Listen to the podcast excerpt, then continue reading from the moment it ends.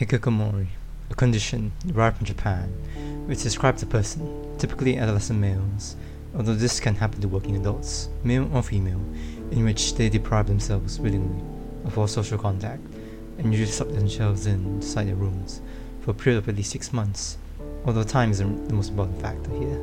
This may sound familiar to everyone, as those whose countries have been severely affected by the lockdown during COVID 19 may have a glimpse into the life of a hikikomori, although the cause for this behavior is much more darker in reality, as factors such as familiar issues, a traumatic event, and the like are most likely the trigger for the condition.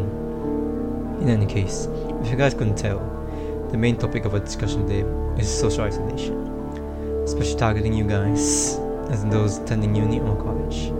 This is your host, Jensen, where I and my team try our best to tackle stigmatized topics and shun issues, so those of you suffering or wanting for your voices to be heard have someone to relate and talk to. This is January Sun, in which the light will always reach you, no matter your position or state. Before we get into the meat of the topic, I want to make one thing clear. There is a distinct difference between being alone and being lonely. Being alone means that where there's only you, yourself, and the I, and no one else in which you decided to be in such a state voluntarily. Being lonely, on other hand, means that you're socially disconnected from others, despite there potentially being someone in very near proximity. Therefore, those suffering from social isolation may be described as being not alone, but they themselves may feel lonely, despite seemingly being able to have a conversation with someone else or converse with others. Social isolation is described as the lack of functioning or average number of social connections or networks when compared to the average layman, typically much lower. They have a few, but would be at the lowest or the, even the lower end of the spectrum by most accounts. To make things easier and more organized, we decided to split this podcast into segments with questions on our main branches. So for those of you who, made, who failed to miss the live session want to have a re-listen, you can just click on whichever segment you're interested in. So without further ado, let's proceed with the first question.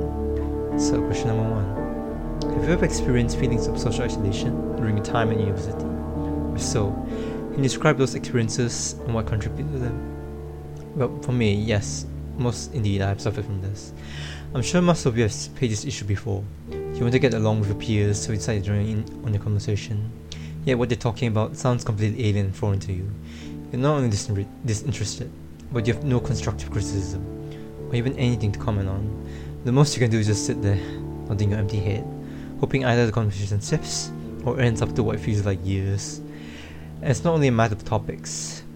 Those of us who went exclusively to English speaking schools meaning that we probably can't understand or speak even a lick of Chinese, and people constantly speaking in Chinese, your peers or lecturers can only you only can stare dumbfounded, waiting for the moment to tell them, "I'm sorry, I can speak Chinese," which at this point should become an motto or something. Maybe this is a personal problem for me, but for those international students, this is a larger issue, especially if you can speak any common language, or even if you could, having people constantly talking behind your back depending on your outwardly appearance or behavior, and needing re- to reiterate that you can indeed speak and understand the language, and that it must be extremely tiresome for you to constantly rectify yourself.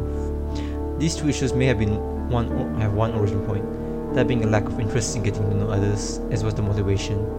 But considering they belong to part of the spectrum, may come to as no surprise to some of you. Moving on to the second question. What are some common factors or circumstances that can lead to social isolation among university students. So the first thing that comes to mind is financial troubles and judgment. For me, when I was younger and more self-conscious, I was constantly worrying about my appearance and how others thought of me. I would almost steady like some sort of sick habit, go into the bathroom, try to tidy up my unkept hair as I could, to the best of my abilities, like some narcissist with OCD, getting frustrated until accepting it as it is only to repeat this cycle another day. My clothes were all brand clothes, only one brand. Can you guess it? Which definitely made me stand out, though maybe not in a good way, mind you. Car I drove was a Kancil, the opposite of what someone dressed like me should be driving, at least according to myself. So whenever my classes ended, I went straight to my car, like a soon-to-be father receiving news of his wife going to labor, and full throttled it off campus. Terminator, I'll be back style. Suffice to say, I lack social skills, or perhaps even perhaps the initiative, or want, or drive, whatever you want to call it. Something was missing, and I didn't try to fix it. I just went along like a helpless otter, trapped in storm, going wherever the tide wanted to go. Thankfully, I was never bullied or purposefully ostracized by others, although in my case it was sort of by choice. I absolutely cannot imagine being the shoes of someone who's undergoing something as horrific as that, being forcibly cut off, not wanting others to get tangled up in your mess, which you didn't even start or wanted to start in the first place, having no one you can talk to about it. So it makes me glad that I started this whole podcast, so those suffering from that know that they are not alone, and that there are people out there willing to help you even if you see that there's no escape from this horrific abyss. There's always the sun trying its best to reach out to you, no matter what. Now let's move on to the question. So, how has the COVID 19 pandemic impacted social isolation among university students, particularly with the shift to remote learning and limited social interactions on campus? Personally, it's a no for me.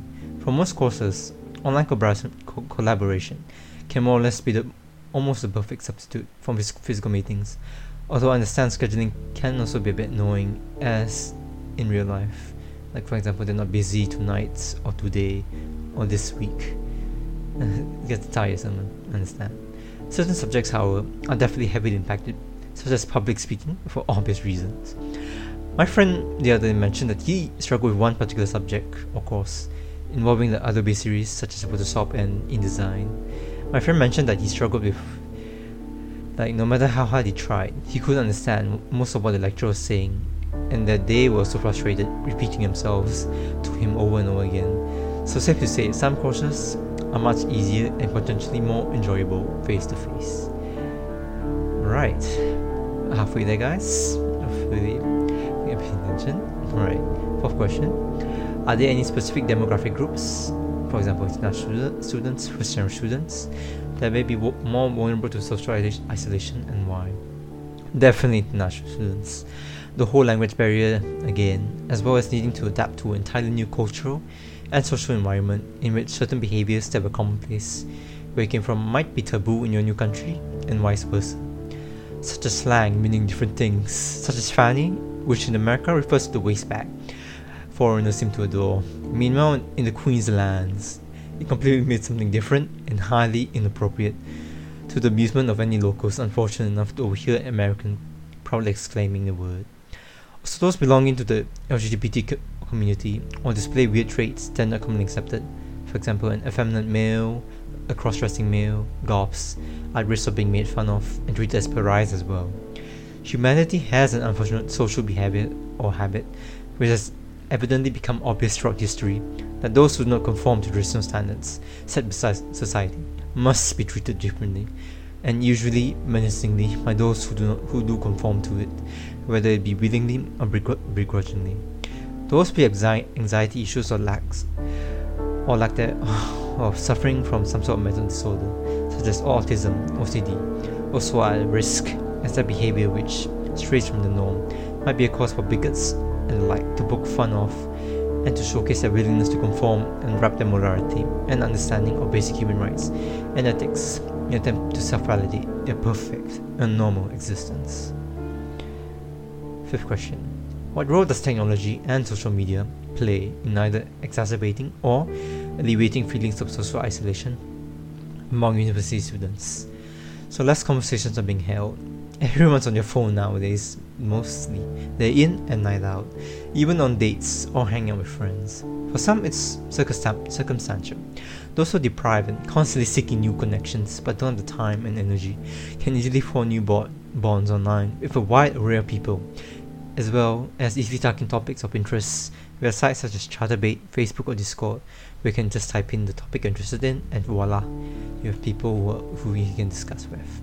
On the other hand, those who have limited social interactions, such as introverts, can easily substitute online conversations for IRL ones, meaning that they have even less convos offline, as they feel their social needs are satiated, like some bar in a household, similar to the game Sims. Social media also plays a huge part in dictating whether someone seeks out new relationships or refrain from doing so. Is mainly due to the way so- social media encourages people, whether purposefully or not, to compare one another.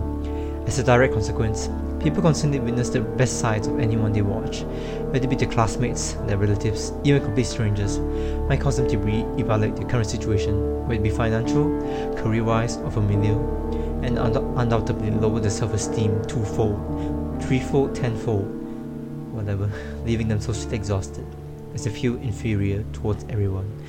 Not understanding that these seemingly perfect photos and videos are only momentary glimpses of the peaks of people's lives, enhanced with filters and the likes. But they too also have troubles that they are facing, just like anyone else. They just choose not to show it. Finally, question number six. What are some strategies or resources universities can provide to help students combat social isolation and foster a sense of belonging? Well, first off, univers- universities should allow more freedom in the creation of clubs. People tend to gather where their interests lie. Therefore, by providing a safe space where members can openly discuss their interests without fear persecution, we help alleviate those suffering from social isolation. Counseling services also greatly help those with social issues, as well as mediate between arguments that may leave one isolated, isolated from their friend or peer groups, and might potentially cause them to suffer from social isolation as well. Alright, seventh question. How does social isolation affect the mental health and overall well being of university students? And are there any long term consequences? It causes them to be paranoid, in my opinion, never having any trust and open your heart to, becoming withdrawn and less approachable compared to before. The side effect is that it increases the risk of individuals developing mental illnesses such as depression, anxiety issues, and even raising thoughts of suicide. This might affect or hinder their everyday life, from social interactions to even their academic performance. For example, their group work has become less motivated or even afraid of communicating properly with their teammates. This directly translates to the future professional life, as university is the perfect place for students to develop their social and team building skills that are absolutely crucial or vital for most conventional jobs in which a college student might pursue a career in, such as a journalist, engineers, businessmen, etc almost there guys. The penultimate ultimate question. How can universities strike a balance between academic demands and creating a supportive social environment for their students? So first off by having an open forum with students or creating a suggestion box for students wishing to stay anonymous this allows for two-way communication to be established which is vital in ensuring that the students suffering from social isolation feel as though they are being heard and not just acknowledged. They might feel that finally someone's willing to listen to them instead of just nodding at empty heads and saying false or shallow comments. Inviting guest lecturers such as psychologists or past victims of social isolation for a seminar is also another solution. People tend to trust experts or past victims when it comes to situations such as this. There are dozens of studies, and inviting someone experienced with either the studies and science of it or Someone who's actually experienced said situation will most certainly provide a boost of confidence and an outlet for those wishing to cure themselves of this horrific disease. Finally, what advice or coping strategies would you offer to university students who may be experiencing social isolation? Reach out to someone. Take the first step. If you never extend a hand, no one will know what situation you are in or what kind of help you need. I know this may sound like it's easier said than done, but you can start small, like with family, and slowly, as you become braver, reach out to your classmates or lecturers. If you're really deprived of social interactions and are desperate, online forums such as Reddit, where you can either find similar groups with the same interests as, as you, or a safe place where you can vent out your emotions, or ask for someone to listen to and provide support, might be a good alternative if you're still not ready for in person social interactions. And if you're still uncomfortable with that premise, a diary might be also useful as it might help you have an outlet for your emotions. So, to wrap things up, remember no matter how excruciating the winter is, dawn will always come in the form of the morning sun, melting away all your troubles. This is your host, Chen Chen and thank you for listening to The January Sun.